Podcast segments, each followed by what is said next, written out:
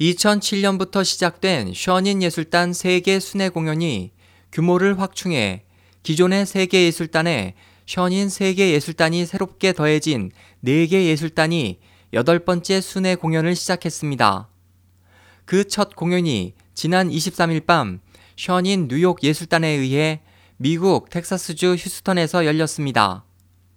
23일 오후 7시 반 휴스턴시의 유명 극장 존스홀은 전석이 매진된 가운데 막이 오르자 환호와 놀라움의 소리가 객석에서 울렸습니다. 한편 션윈 공연 개최에 앞서 스티븐 하퍼 캐나다 총리와 데이빗 존스턴 캐나다 총독, 짐 왓슨 오타와 시장 등 정계 요인들이 축사를 보냈습니다. 캐나다 수도 오타와에서는 올해 1월 2일부터 4일까지 공연이 열릴 예정입니다.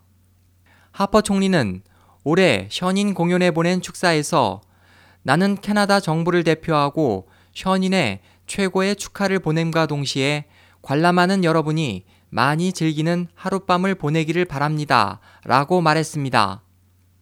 이번 션인 한국 공연은 올해 2월 9일부터 16일까지 수원, 과천, 대구에서 총 10회 펼쳐질 예정입니다. 중국 내에서는 볼 수 없는 중국 전통 문화의 진수를 무대에서 펼치는 셔닝 공연은 한국에서도 매년 인기가 높아지고 있어 불황인 공연계에서 매진을 기록하는 등 티켓 파워를 과시하고 있습니다. SOH 희망지성 국제방송 홍승일이었습니다.